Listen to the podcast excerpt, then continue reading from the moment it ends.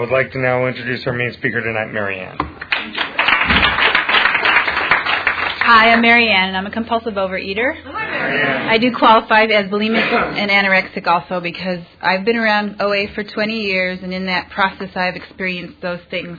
And I there's issues that are so similar yet so different. And um, when my food gets clean, the issues come up. It's almost as if it's it's more painful yet delightful and exciting at the same time.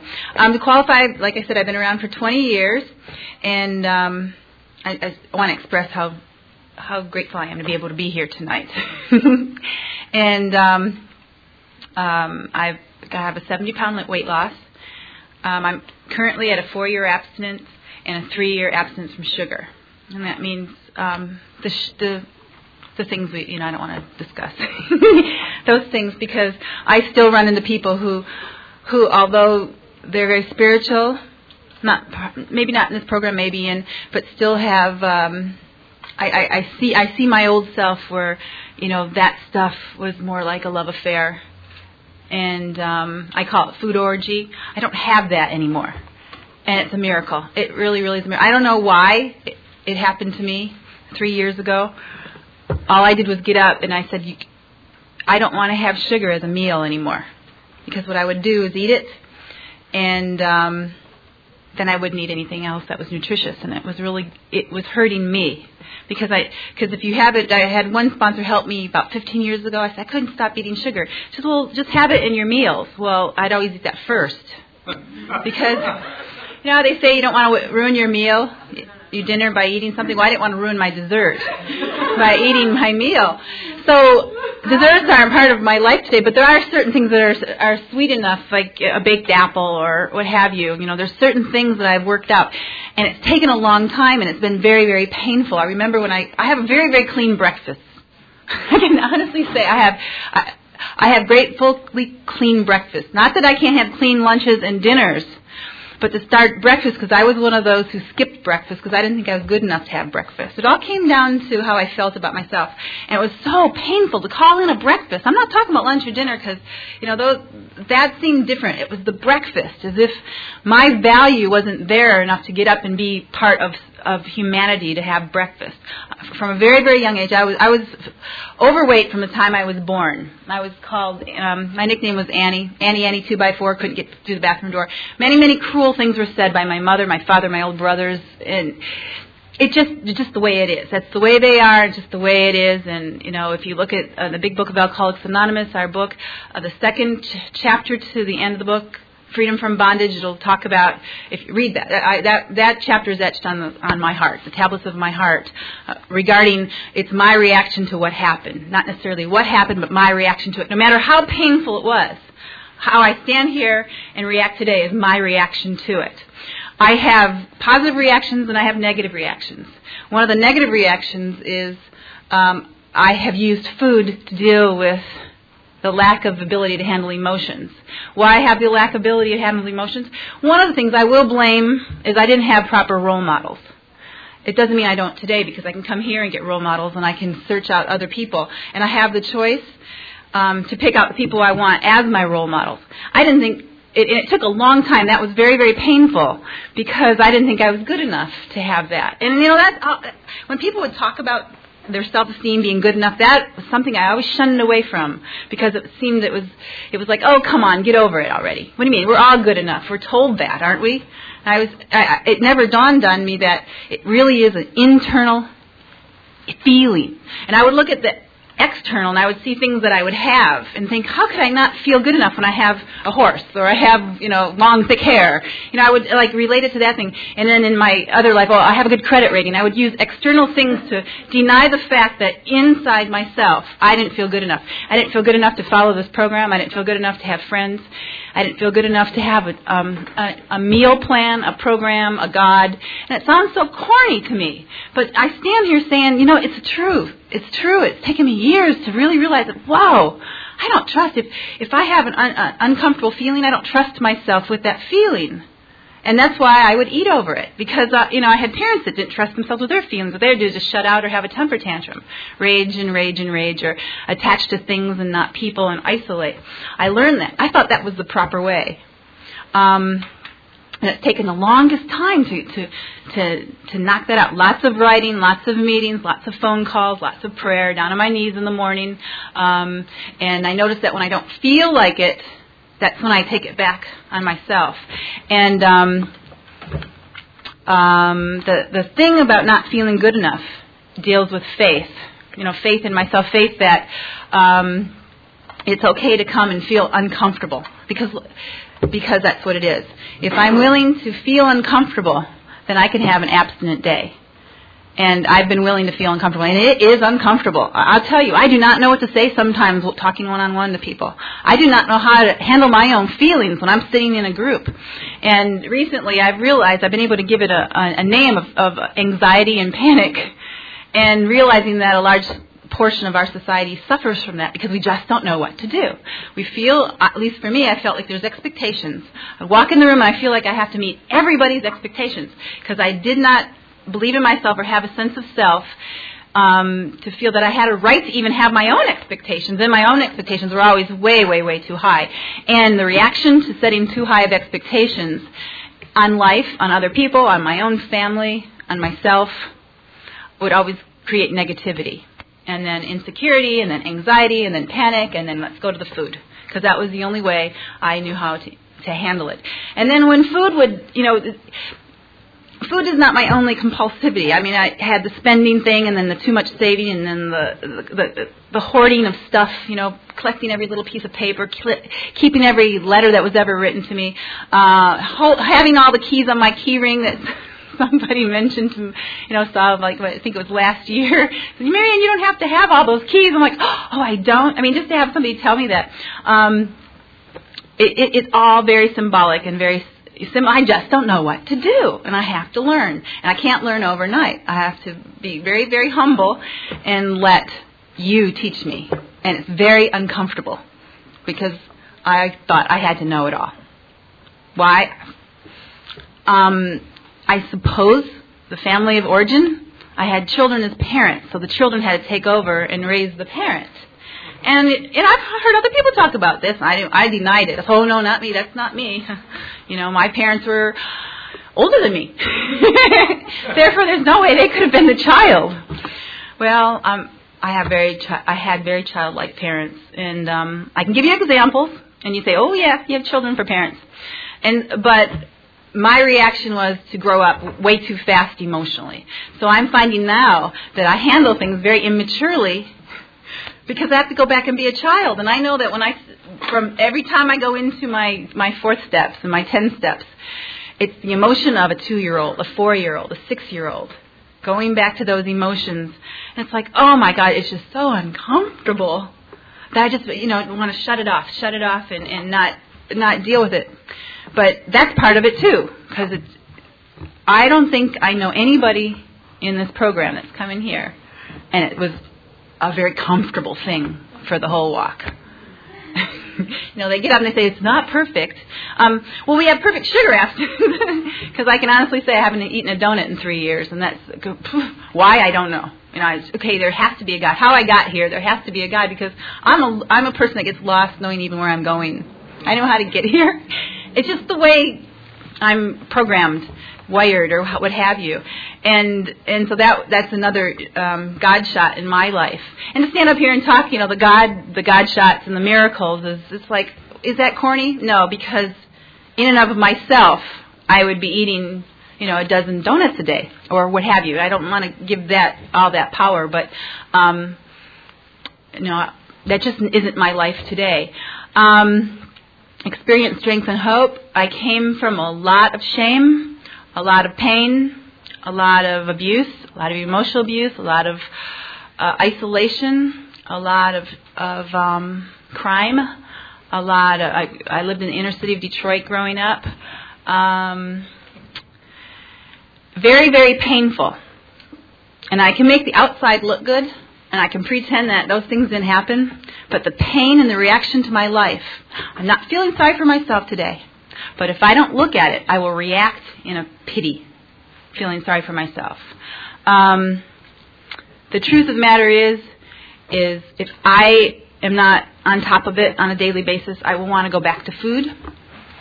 And when if I don't deal with the emotional part, the part from freedom from bondage, the writing, the calling, the connecting to other human beings that share the same types of hopes, dreams, pain as I do, I go into other addictive behaviors, codependency, net, extreme negativity. I can I can go into another world that that's like, just, you know, take a gun and shoot me now. You know, put me out of the misery, because it's not even, you know, what's this life worth living for? So O A has given me role models to learn that life is worth living. No matter what pain I ever went through or whatever pain anybody else here, you know, I'm, I was told that there's basically six stories. Stick around, you'll hear yours. Which one is yours? I, I was told that from the first, you know, first three meetings I went into. And um, and I always thought I was uniquely different. And as I sat around in the program and the meetings, I found out, wow, I relate to just about everything everybody has to say.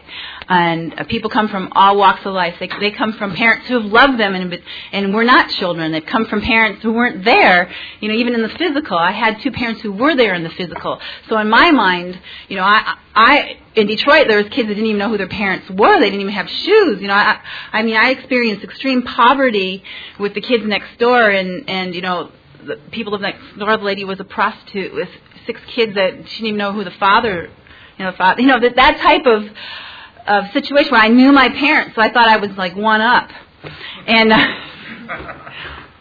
um, these these are my this this is my reality and my truth, and it, when I deny it, it makes me a harsh person. When I deny it, it makes me an isolated person. When I deny it, it makes me put on ten pounds. And when I look at it and say, gosh, I'm going to look at the shame head on. I'm going to look at the the embarrassing, the embarrassment that I had walked through head on. And I'm going to look at how uncomfortable it is to be around people because of the isolation I lived through. And, you know, there was a corner store down the street from when I was a kid. And I was a latchkey kid, so it was very easy for me to go and, you know, buy candy and junk food. And that's basically what I lived I lived on as a child. I mean, I didn't have the mom there making the, the meals. When meals were made, it usually was on a Sunday. Um, and so those were things I didn't learn. Some people come from homes where their moms co- made meals, or it was provided for. It was an important thing. I had to learn that this is important, to to plan meals, and it's important.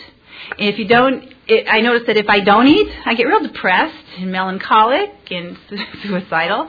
Um, uh, um, the negativity comes. So we need to eat too, and that's, you know, the anorexia thing.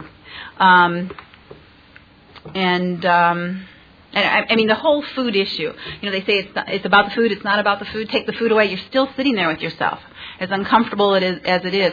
I think one of the most exciting things in my life is to walk through the uncomfortableness, the ickies, and just, oh my God, I'm actually feeling this. This horror in my life. I'm actually feeling it without denying it, because it's very easy to de- deny it. I, I, we all grew up in a society where so you can be anything you want to be, and I believed it. So I would go out and, you know, I, I have a lot of successes behind me, but I never felt that I believed, you know, it was like it never any value to it because of, of, of the thing inside that I ran from. Um, that's my experience. My strength comes in God, in prayer, in writing, in, in the connections I've made through Overeaters Anonymous. From there, that strength has carried over into my outside world too. Um, new career plans, um, how I interact with people, how I can confront and talk one-on-one with people. Um, I can be there for people. I can be a good listener. Um, it's not all about me. I can, and when I need it to be all about me, I can come to a meeting like this and talk about me. Um, and that's important too, because When we've, when I had to be an adult at such a young age, I still need to have childlike attention. I really, really do. I have animals that, you know, just adore me, so I, I, I eat that up instead of food. But I eat that attention, you know, to have a little dog wiggle at you, and, you know, and have a cat that needs your attention. To me, that is part of nurturing that, that, that inner child that still is real. And I know I've, I've stood, you know, I've come in the meetings, I've sat in, in the meetings, heard people talk about inner child, and I just, oh, I don't want to talk about that stuff. Why do people have to talk about that stuff? And now, you know, I, I don't really go down that road, but I can say that, wow, I'm, I react in childlike manner. I, uh, it must be true. It must be true. So I nurture that. You know, I take naps now. Um, I make sure that I feed myself. What? I've come into these rooms, and there's compulsive eaters who've never missed a meal. Well, I'm not one of those. I'm one of those who starved for three days. I was put in the hospital and had I Vs put in my arm after starving myself for a week.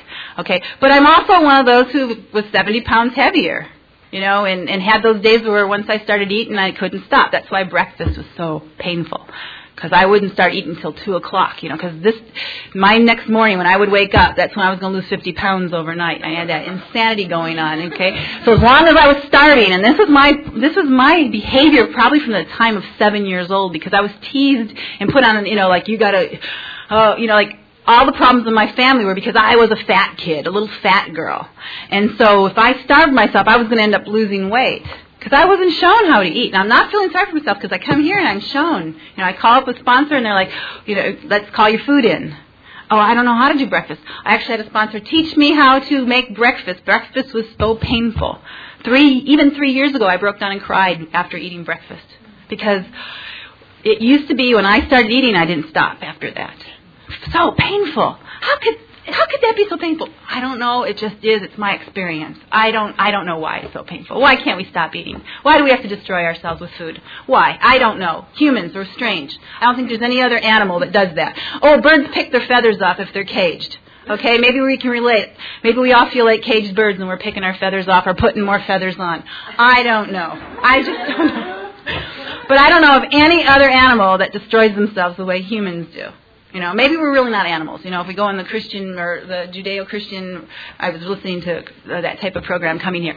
Anyway, and, and saying that our country is basically that, you know, let's not, not deny it. We're spiritual people, but this is what we're basically raised with, you know, and in Rome, Jews, the Romans. So, um, they, you know, some people say, well, we're not really animals. We're humans. We have a soul. Okay. But maybe that's the difference. We destroy ourselves. Is that what having a soul means? But because I don't know why.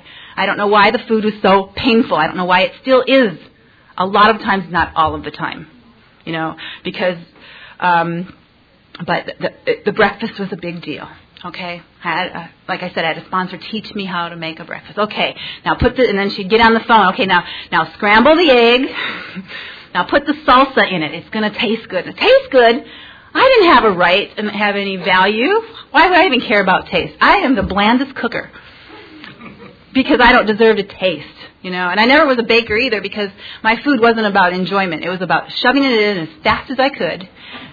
It didn't have to be any type of quality. Today I have quality. Today I have quality. Um, and, and that's painful. Why? Because I never felt valuable enough and good enough. And when people would talk about that, I would say, oh, they're so full of it. What's that about? Now I can say, you know what? Really, truly, in my heart of hearts, I didn't feel good enough. Why? You know, people tell you you're good enough, you're good enough, you're good enough. You know, it's told you all the time. Yeah, but to believe it. And today um, I went to a meeting this morning, and they were talking, it's all about belief. Work on your belief. Work on your belief first. The belief that you, this program is valuable to you. Believe it. The belief that you can do it too through a power greater than you. And then then, then my other, that, that little negative thinking, the committee. People talked about committees. What's that? You know, there was even a time where I said, I don't know what they're talking about. Well, today I have the distinction of what my committee is. And it's that panic, it's that voice, it's that it's that thing that makes me feel like I'm all alone in the world and strange. How could we look at? We're all here. We're not alone. This is a whole room full of people. This is Los Angeles County. Really, really populated. But how would I ever, how would I ever feel alone? Sometimes I actually like being stuck on the freeway because I don't feel alone. It's like I'm not alone. It's that, you know, the disease makes me feel so out there. And um, I'm glad for that today because I now can have self-talk. The committees can go and I can talk to myself and say, hey, come on back. Come on back. You know, I remember people talking about this and thinking they were really nuts. Now I'm talking. And, um, oh, geez. um... I lost my train of thought, but that's okay. Um, where am I going? Strength. Strength comes from what I got from here. My hope is in this program. My hope, in, hope is in God, um, because it just is. I learned that through through here. The first meeting I ever walked into, I believe, because I wouldn't listen to anybody else. Um, I come from a, a place where if you're needy, it's a sign of weakness. If somebody gives you things, it's a sign of weakness. So I don't need any help. And I still have that problem.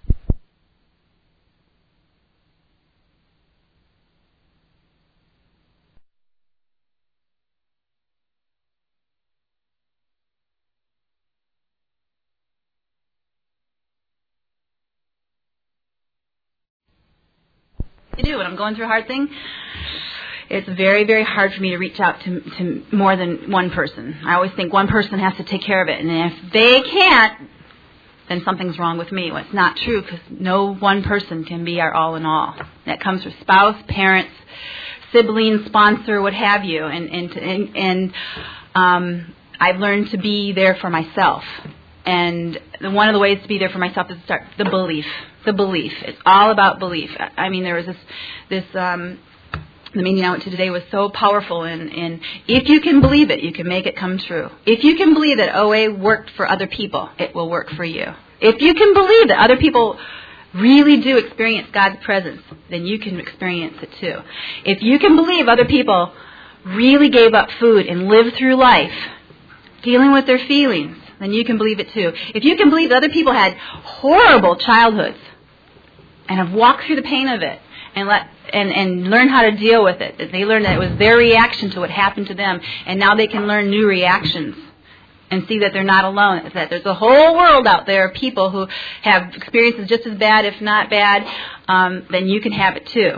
If you can believe that you can be in the presence of people who weren't as wounded, and you know how uncomfortable that can be, because jealousy pops up, envy pops up, feeling sorry for myself pops up, feeling uncomfortable, feeling I'm going to say the wrong thing pops up, feeling, you know, like, oh, they had the money, they have the love, they have the world travel, they have, the, you know, the Mercedes or what have you, or the right neighborhood. That pops up, and it's panic city. It is panic. If I can believe that other people can sit in the room and talk to these people and use them as role models, use their positive thinking, use their energy to better their life, and I can have it, and you can have it too. It, it, it comes into belief. If you can believe, then once you can, then start trusting your own self too. That, oh wow, I do feel uncomfortable. I believe I feel uncomfortable. Wow, I, I just didn't use food to deal with life. I can believe that there's another way of handling life than using food. And the other little things that pop up when you don't use food, you know, like when you start dieting. And you still don't want to deal with your emotions.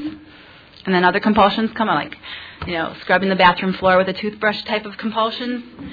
Um, soap operas, computer games, uh, spending, uh, gossip. You know, these things where we focus on others, codependency, um, um, you name it. What, you know, fill in the blank.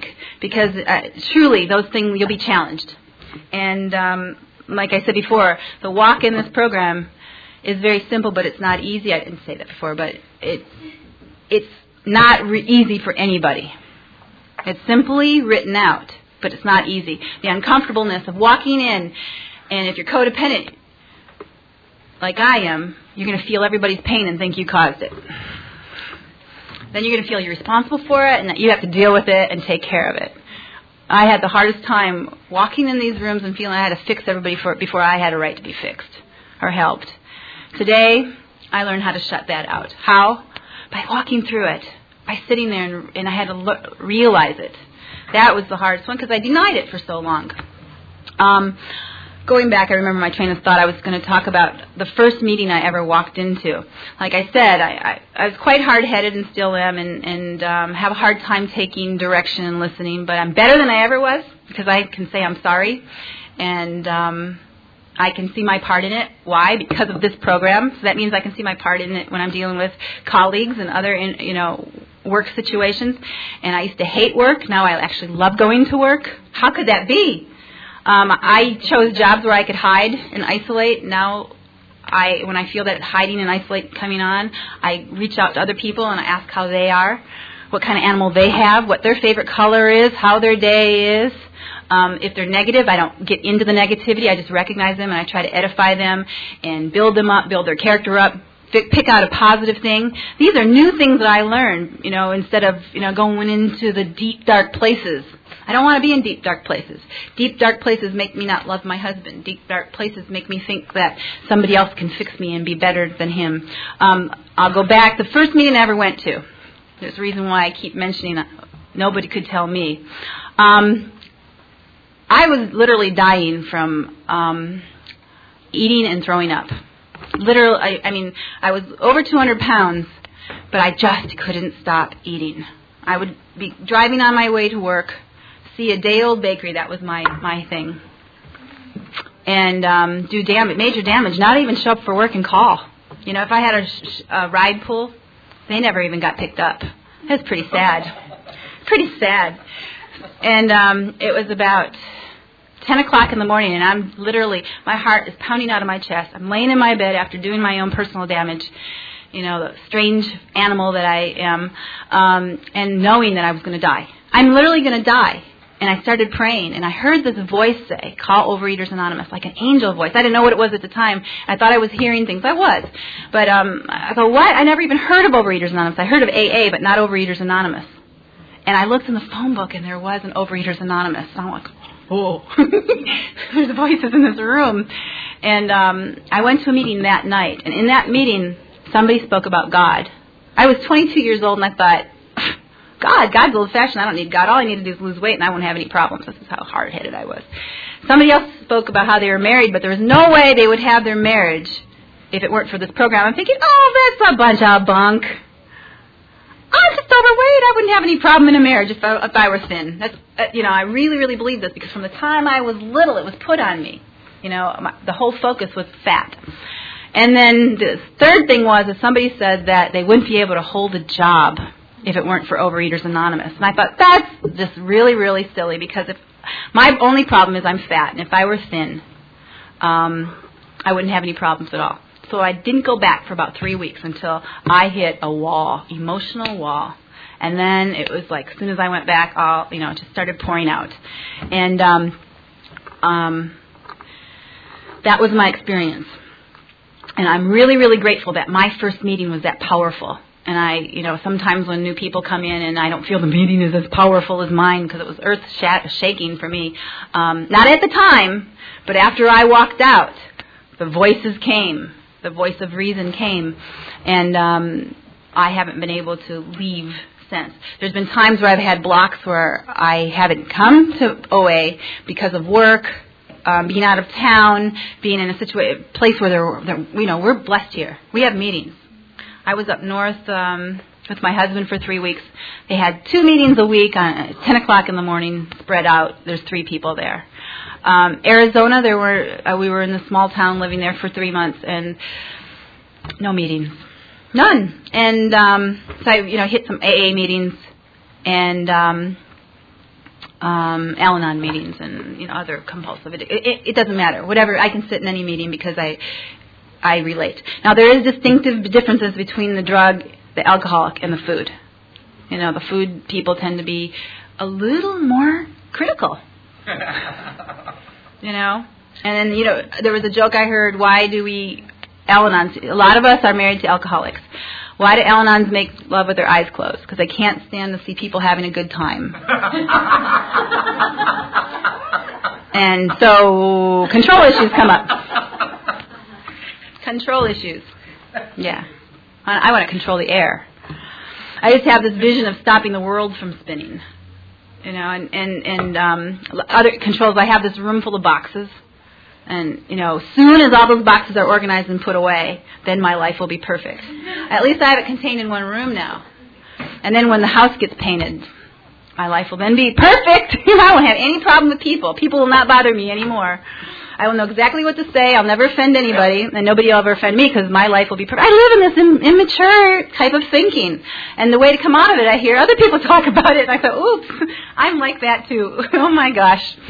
I'm just like everybody else. Okay. Um, I have a anything else I want to say really fast. I know I'll think of it once I leave. I always do. Um, experience, strength, and hope. Again, my hope comes in this program. My hope comes in um, three meals a day, nothing in between. My hope comes, oh, exercise, exercise. What a miracle. Why didn't anyone ever tell me? It feels so good. Strength, being strong. Oh, people have. I just never listened. Um, my husband says, I have told you. Okay. It feels good. It really does. Get out and walk. It feels good. Move. I have a heart monitor I put on. It keeps my, me thinking, realizing that I have a heart. Because my mind wants to go into what they're doing, what they're doing. Oh, they said, and he said, and she said. And oh, my God. I, I, I didn't wear it tonight because I just didn't, you know, put it on. But um, it has a watch, and then you put this monitor around, and it makes me know when I'm, you know, getting my heart up for thirty minutes up high to the healthy, healthy place. And uh, I feel really, really strong because I do walk a lot and, um, and dance. I'm really getting into dancing. Um, the control... The control issue in me wouldn't want to move, wouldn't want to get up and move, because it's like, oh, no, no, no. Someday I'm going to hire a trainer and then really, you know, in three days be in tip-top shape. I have a size eight shoe instead of a size ten shoe, you know, nine and a half. I mean, insane things like this. Um, you know, there's this, there's this um, cathedral in New York City that I guess they started build. It started. It was caught on fire a couple months ago, and I, that's where they had a lot of the funerals from the people who died in nine one one. And then it caught on funeral, but they still had the Christmas ceremony there. And what really fascinated me about this cathedral is that they started building it about one hundred twenty, one hundred fifty years ago, and they've never completed it. It's never completed, and I don't think they ever plan on it being completed. And I really look at my life is that way. My sick thinking thinks it should all be done now. Life should be lived now. Put me in a box. You know, it's like, you know, it's like all I'm waiting for is that day. But I've found out that life is in the details of everyday living. The detail of getting up and making my oatmeal and scrambling that egg, and feeding the birds, you know, and, and, you know, picking up the crap for my dogs. You know, that just every little detail of life, that's where I try to find it. My disease wants to take me out into perfection of, of, of um, when everything is right, you know. But, you know, as, as as the wheel spins and life turn, goes, new things pop up. If I don't learn to deal with them now, how do I intend to learn to deal with more mature things? You know, finances, investments, retirement, the things of, of, of that takes care of me in the physical. You know, um, those those things are very, very important. So I look at that cathedral. It's never completed. Always being, always work. Every day I try to work on myself. When I find myself not learning something every day, I know that that control, my disease is popping back up. It doesn't go away. This, I know now that this will never, ever go away. It'll be a constant battle. You know, I will, I will never graduate from Overeaters Anonymous. I just never will. Um, I used to think I wanted to, but that kept me isolated and distant from people. And, um, and I do know that on a two-year increment, I've heard from other from other you know psychologists or what studies that it takes people about two years until they can't handle what pops up. So they'll switch churches, they'll switch organizations, they'll they'll move geographically, uh, change jobs to, because the emotions are so hard to deal with. So if you can make it through here two years, eating or not eating, lying or, or being honest, you're going to go through some real heavy-duty emotional things where you just sit here and you'll feel like you hate everybody. But what you can do is realize that you're actually feeling the hatred you had for yourself. Because that, these are my experiences. Like I'm just telling you my experience, strength, and hope. And these are things I've heard other people talk about. And um, I've been to a lot of O A meetings in in the Valley, in the South Bay, in um, some in Northern California, Michigan. And these are the things people talk about. But we have a lot of recovery here. It just It's just... We have the best here. And my first meeting was um, in the South Bay when over in Torrance. I lived in Torrance. It's amazing. God brought me to Torrance, and that's where O A was started. It's now based in New Mexico, but it originally was in Torrance, California. And it seemed like there was a meeting on every corner, and the rooms were packed. And it was if you walked in, you got abstinent. You just did. I think I lost twenty pounds in the first month. And... Um, you couldn't help but feel that energy. We have that at Wednesday nights in the Valley. If you go from the six o'clock to the to the nine forty-five, because they have the A B, and then you know, not just to plug that, but I, it's like, oh my gosh, this is that that experience that we had twenty years ago. It was really, really amazing, and we can have that again. But um, um, there's just a lot of programs challenging us, and it's okay. I, I don't put anything down. It's just you know a new day today. Um, I believe I'm almost done. Um, I guess I have a room for a couple questions. So, if there's any, you're welcome. Okay. Marianne, yes, you. you're I'm welcome. Compulsive overeater. It's good to hear your stories. Earlier, you sort of skimmed over, but you talked about making a major career change or thinking about making a major career change. How do you use the program to deal with either contemplating or making or having change in post-study? Okay, the question was, is how do you use the program to make a change, to even contemplate a change, a major change, and, and you're using the reference of a career a career change. First of all, I didn't believe it was possible when I first came in. I always thought I had this problem, and I was always going to, ha- and I had to fix it myself.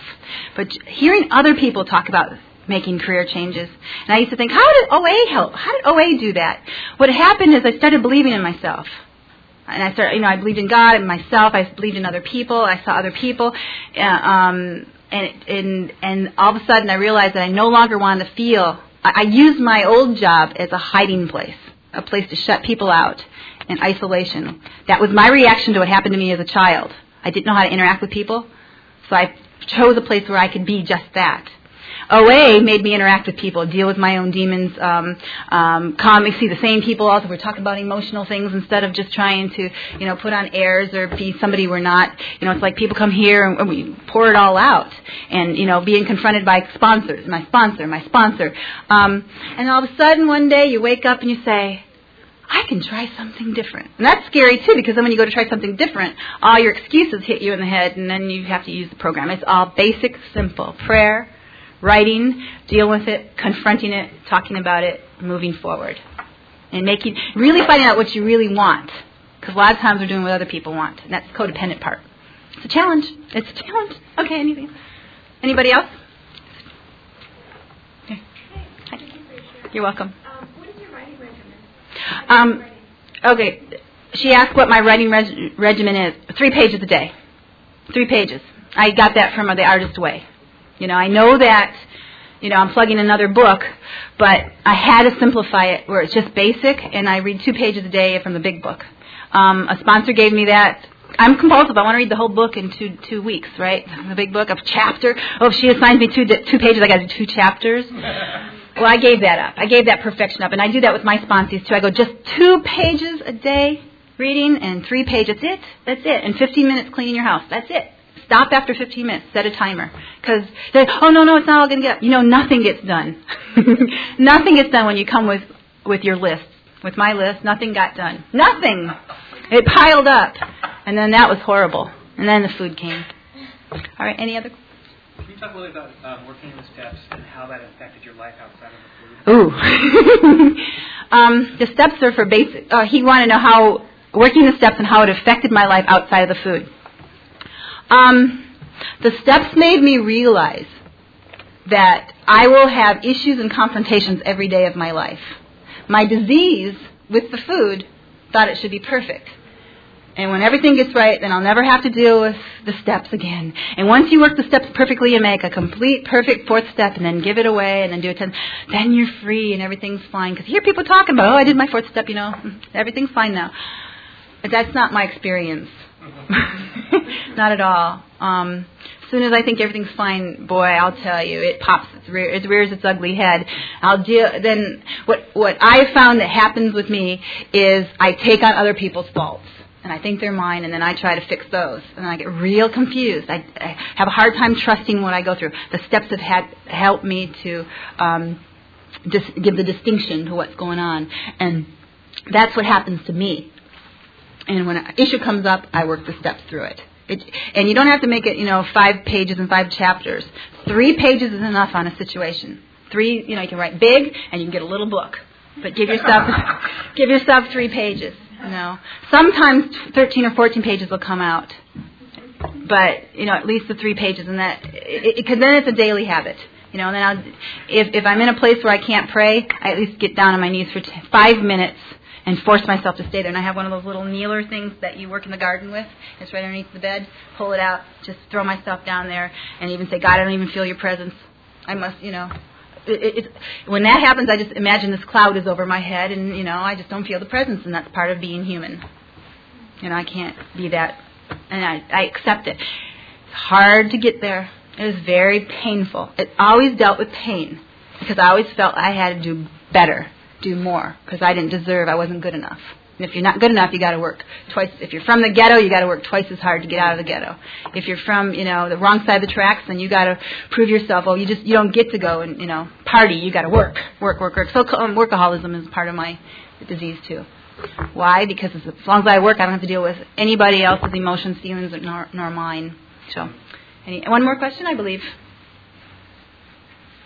You said you're four years abstinent and three years abstinent from the sugar. Mm-hmm. What was the sugar like your first year, and how did you decide it was necessary to get rid of it? Okay, I'm four years abstinent, three years from sugar. What was the sugar like my first year, and how did I get rid of it?